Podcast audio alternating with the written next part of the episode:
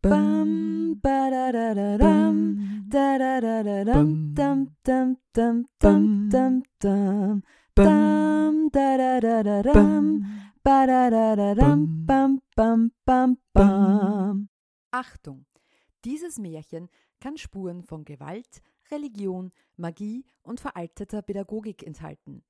Ich lese aus der vierten Ausgabe von Grimms Märchen aus dem Jahre 1937. Der Teufel mit den drei goldenen Haaren. Es war mal eine arme Frau, die gebar ein Söhnlein, und weil es eine Glückshaut umhatte, als es zur Welt kam, so ward ihm weisgesagt, er werde im vierzehnten Jahr die Tochter des Königs zur Frau haben. Es trug sich zu, dass der König bald darauf ins Dorf kam, und niemand wusste, dass es der König war. Und als er die Leute fragte, was es Neues gäbe, so antworteten sie, es ist in diesen Tagen ein Kind mit einer Glückshaut geboren, was so einer unternimmt, das schlägt ihm zum Glück aus. Es ist ihm auch vorausgesagt, in seinem vierzehnten Jahre solle er die Tochter des Königs zur Frau haben. Der König, der ein böses Herz hatte und über die Weissagung sich ärgerte, ging zu den Eltern, tat ganz freundlich und sagte Ihr armen Leute, überlasst mir euer Kind, ich will es versorgen.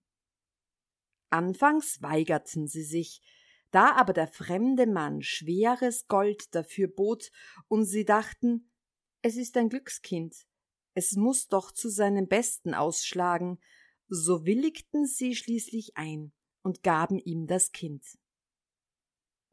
Der König legte es in eine Schachtel und ritt damit weiter, bis er zu einem tiefen Wasser kam. Da warf er die Schachtel hinein und dachte, von dem unerwarteten Freier habe ich meine Tochter geholfen. Die Schachtel aber ging nicht unter, sondern schwamm wie ein Schiffchen, und es drang auch kein Tröpfchen Wasser hinein. So schwamm sie bis zwei Meilen von des Königs Hauptstadt, wo eine Mühle war, an dessen Wehr sie hängen blieb. Ein Mahlbursche, der glücklicherweise dastand und sie bemerkte, sog sie mit einem Haken heran und meinte, große Schätze zu finden. Als er sie aber aufmachte, lag ein schöner Knabe darin, der ganz frisch und munter war. Er brachte ihn zu den Müllersleuten, und weil diese keine Kinder hatten, freuten sie sich und sprachen, Gott hat es uns beschert. Sie pflegten den Fündling wohl, und er wuchs in allen Tugenden heran. Es trug sich zu, dass der König einmal bei einem Gewitter in die Mühle trat und die Müllersleute fragte, ob der große Junge ihr Sohn wäre. Nein, antworteten sie, es ist ein Fündling, er ist vor vierzehn Jahren in einer Schachtel ans Wehr geschwommen, und der Mahlbursche hat ihn aus dem Wasser gezogen. Da merkte der König, dass es niemand anders als das Glückskind war, das er ins Wasser geworfen hatte, und sprach Ihr guten Leute, könnte der Junge nicht einen Brief an die Frau Königin bringen? Ich will ihm zwei Goldstücke zum Lohn geben. Wie der Herr König gebietet, antworteten die Leute und hießen den Jungen sich bereithalten. Da schrieb der König einen Brief an die Königin, worin stand Sobald der Knabe mit diesem Schreiben angelangt ist, soll er getötet und begraben werden, und das alles soll geschehen sein, ehe ich zurückkomme. Der Knabe machte sich mit diesem Briefe auf den Weg, verirrte sich aber und kam abends in einen großen Wald. In der Dunkelheit sah er ein kleines Licht, ging darauf zu und gelangte zu einem Häuschen. Als er hineintrat, saß eine alte Frau beim Feuer ganz allein. Sie erschrak, als sie den Knaben erblickte und sprach Wo kommst du her und wo willst du hin? Ich komme von der Mühle, antwortete er, und will zur Frau Königin, der ich einen Brief bringen soll. Weil ich mich aber in dem Walde verirrt habe, so wollte ich hier gerne übernachten. Du armer Junge, sprach die Frau, du bist in ein Räuberhaus geraten, und wenn sie heimkommen, so bringen sie dich um. Mag kommen, wer will, sagte der Junge, ich fürchte mich nicht, ich bin aber so müde, dass ich nicht weiter kann, streckte sich auf eine Bank und schlief ein. Bald hernach kamen die Räuber und fragten zornig, was da für ein fremder Knabe läge. Ach, sagte die Alte, es ist ein unschuldiges Kind, es hat sich im Walde verirrt, und ich habe ihn aus Barmherzigkeit aufgenommen. Er soll einen Brief an die Frau Königin bringen. Die Räuber erbrachen den Brief und lasen ihn, und es stand darin, dass der Knabe sogleich, wie er ankäme, sollte ums Leben gebracht werden. Da empfanden die hartherzigen Räuber Mitleid, und der Anführer zerriss den Brief und schrieb einen andern, und es stand darin, so wie der Knabe ankäme, sollte er sogleich mit der Königstochter vermählt werden. Sie ließen ihn dann ruhig bis zum anderen Morgen auf der Bank liegen, und als er aufgewacht war, gaben sie ihm den Brief und zeigten ihm den rechten Weg. Die Königin aber, als sie den Brief empfangen und gelesen hatte, tat, wie darin stand, hieß ein prächtiges Hochzeitsfest anstellen, und die Königstochter ward mit dem Glückskind vermählt. Und da der Jüngling schön und freundlich war, so lebte sie vergnügt und zufrieden mit ihm.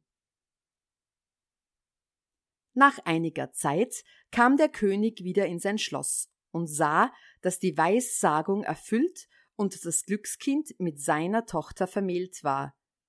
Wie ist das zugegangen? sprach er, ich habe in meinem Brief einen ganz anderen Befehl erteilt. Da reichte ihm die Königin den Brief und sagte, er möchte selbst sehen, was darin stände. Der König las den Brief und merkte wohl, dass er mit einem anderen war vertauscht worden. Er fragte den Jüngling, wie es mit dem anvertrauten Briefe zugegangen wäre, warum er einen andern dafür gebracht hätte. Ich weiß von nichts, antwortete er, er muss mir in der Nacht vertauscht sein, als ich im Walde geschlafen habe. Voll Zorn sprach der König, so leicht soll es dir nicht werden. Wer meine Tochter haben will, der muss mir aus der Hölle drei goldene Haare von dem Haupte des Teufels holen. Bringst du mir, was ich verlange, so sollst du meine Tochter behalten. Damit hoffte der König, ihn auf immer loszuwerden. Das Glückskind aber antwortete, die goldenen Haare will ich wohl holen. Ich fürchte mich vor dem Teufel nicht. Darauf nahm er Abschied und begann seine Wanderschaft. Der Weg führte ihn zu einer großen Stadt, wo ihn der Wächter an dem Tore ausfragte, was für ein Gewerbe er verstünde und was er wüsste. Ich weiß alles, antwortete das Glückskind. So kannst du uns einen Gefallen tun, sagte der Wächter. Wenn du uns sagst, warum unser Marktbrunnen, aus dem sonst Wein quoll, trocken geworden ist und nicht einmal mehr Wasser gibt. Das sollt ihr erfahren, antwortete er, wartet nur, bis ich wiederkomme. Da ging er weiter und kam vor eine andere Stadt. Da fragte der Torwächter wiederum, was für ein Gewerb er verstünde und was er wüsste. Ich weiß alles, antwortete er. So kannst du uns einen Gefallen tun und uns sagen, warum ein Baum in unserer Stadt, der sonst goldene Äpfel trug, jetzt nicht einmal Blätter hervortreibt. Das sollt ihr erfahren, antwortete er, wartet nur, bis ich wiederkomme. Da ging er weiter und kam an ein großes Wasser, über das er hinüber musste. Der Fährmann fragte ihn, was er für ein Gewerb verstünde und was er wüsste. Ich weiß alles, antwortete er. So kannst du mir einen Gefallen tun, sprach der Fährmann, und mir sagen, warum ich immer hin und her fahren muss und niemals abgelöst werde. Das sollst du erfahren, antwortete er, warte nur, bis ich wiederkomme. Als er über das Wasser hinüber war, so fand er den Eingang zur Hölle. Es war schwarz und rußig darin, und der Teufel war nicht zu Haus. Aber seine Ellermutter saß da in einem breiten Sorgenstuhl. Was willst du? sprach sie zu ihm, sah aber gar nicht so böse aus. Ich wollte gerne drei goldene Haare von des Teufels Kopf, antwortete er, sonst kann ich meine Frau nicht behalten. Das ist viel verlangt, sagte sie, wenn der Teufel heimkommt und findet dich, so geht dir's an den Kragen. Aber du dauerst mich, und ich will sehen, ob ich dir helfen kann. Sie verwandelte ihn in eine Ameise und sprach, kriech in meine Rockfalten, da bist du sicher. Ja, antwortete er, das ist schon gut, aber drei Dinge möchte ich gern noch wissen, warum ein Brunnen, aus dem sonst Wein quoll, trocken geworden ist, jetzt nicht einmal mehr Wasser gibt, warum ein Baum, der sonst goldene Äpfel trug, nicht einmal mehr Laub treibt, und warum ein Fährmann immer herüber und hinüberfahren muss und nicht abgelöst wird. Das sind schwere Fragen, antwortete sie, aber halte dich nur still und ruhig und hab acht, was der Teufel spricht, wenn ich ihm die drei goldenen Haare ausziehe. Als der Abend einbrach, kam der Teufel nach Haus. Kaum war er eingetreten, so merkte er, dass die Luft nicht rein war. Ich rieche, rieche Menschenfleisch, sagte er, es ist hier nicht richtig. Dann guckte er in alle Ecken und suchte, konnte aber nichts finden. Die Ellermutter schalt ihn aus. Eben ist erst gekehrt, sprach sie, und alles in Ordnung gebracht. Nun wirfst du mir's wieder untereinander. Immer hast du Menschenfleisch in der Nase. Setz dich nieder und iss dein Abendbrot. Als er gegessen und getrunken hatte, war er müde, legte der Ellermutter seinen Kopf in den Schoß und sagte, sie sollte ihn ein wenig lausen. Es dauerte nicht lange, so schlummerte er ein, blies und schnarchte. Da fasste die Alte ein goldenes Haar, riß es aus und legte es neben sich. Autsch! schrie der Teufel. Was hast du vor? Ich habe einen schweren Traum gehabt, antwortete die Ellermutter, da habe ich dir in die Haare gefasst. Was hat er denn geträumt? fragte der Teufel. Mir hat geträumt, ein Marktbrunnen, aus dem sonst Wein quoll, sei versiegt, und es habe nicht einmal Wasser herausquellen wollen. Was ist wohl schuld daran? Wenn Sie's wüssten, antwortete der Teufel, es sitzt eine Kröte unter einem Stein im Brunnen. Wenn sie die töten, so wird der Wein schon wieder fließen. Die Ellermutter lauste ihn wieder, bis er einschlief und schnarchte, dass die Fenster zitterten. Da riss sie ihm das zweite Haar aus. Hu, was machst du? schrie der Teufel zornig. Nimm's nicht übel, antwortete sie, ich habe es im Traum getan. Was hat dir wieder geträumt? fragte er. Mir hat geträumt, in einem Königreiche ständ ein Obstbaum, der hätte sonst goldene Äpfel getragen und wollte jetzt nicht einmal Laub treiben. Was war wohl die Ursache davon? Wenn Sie's wüssten, antwortete der Teufel, an der Wurzel nagt eine Maus. Wenn sie die töten, so wird er schon wieder goldene Äpfel tragen. Nagt sie aber noch länger, so verdorrt der Baum gänzlich. Aber lass mich mit deinen Träumen in Ruhe. Wenn du mich noch einmal im Schlafe störst, so kriegst du eine Ohrfeige. Die Ellermutter sprach ihn zu gut und lauste ihn wieder, bis er eingeschlafen war und schnarchte. Da fasste sie das dritte goldene Haar und riss es ihm aus. Der Teufel fuhr in die Höhe, schrie und wollte übel mit ihr wirtschaften, aber sie besänftigte ihn nochmals und sprach Wer kann für böse Träume? Was hat dir denn geträumt? fragte er und war doch neugierig.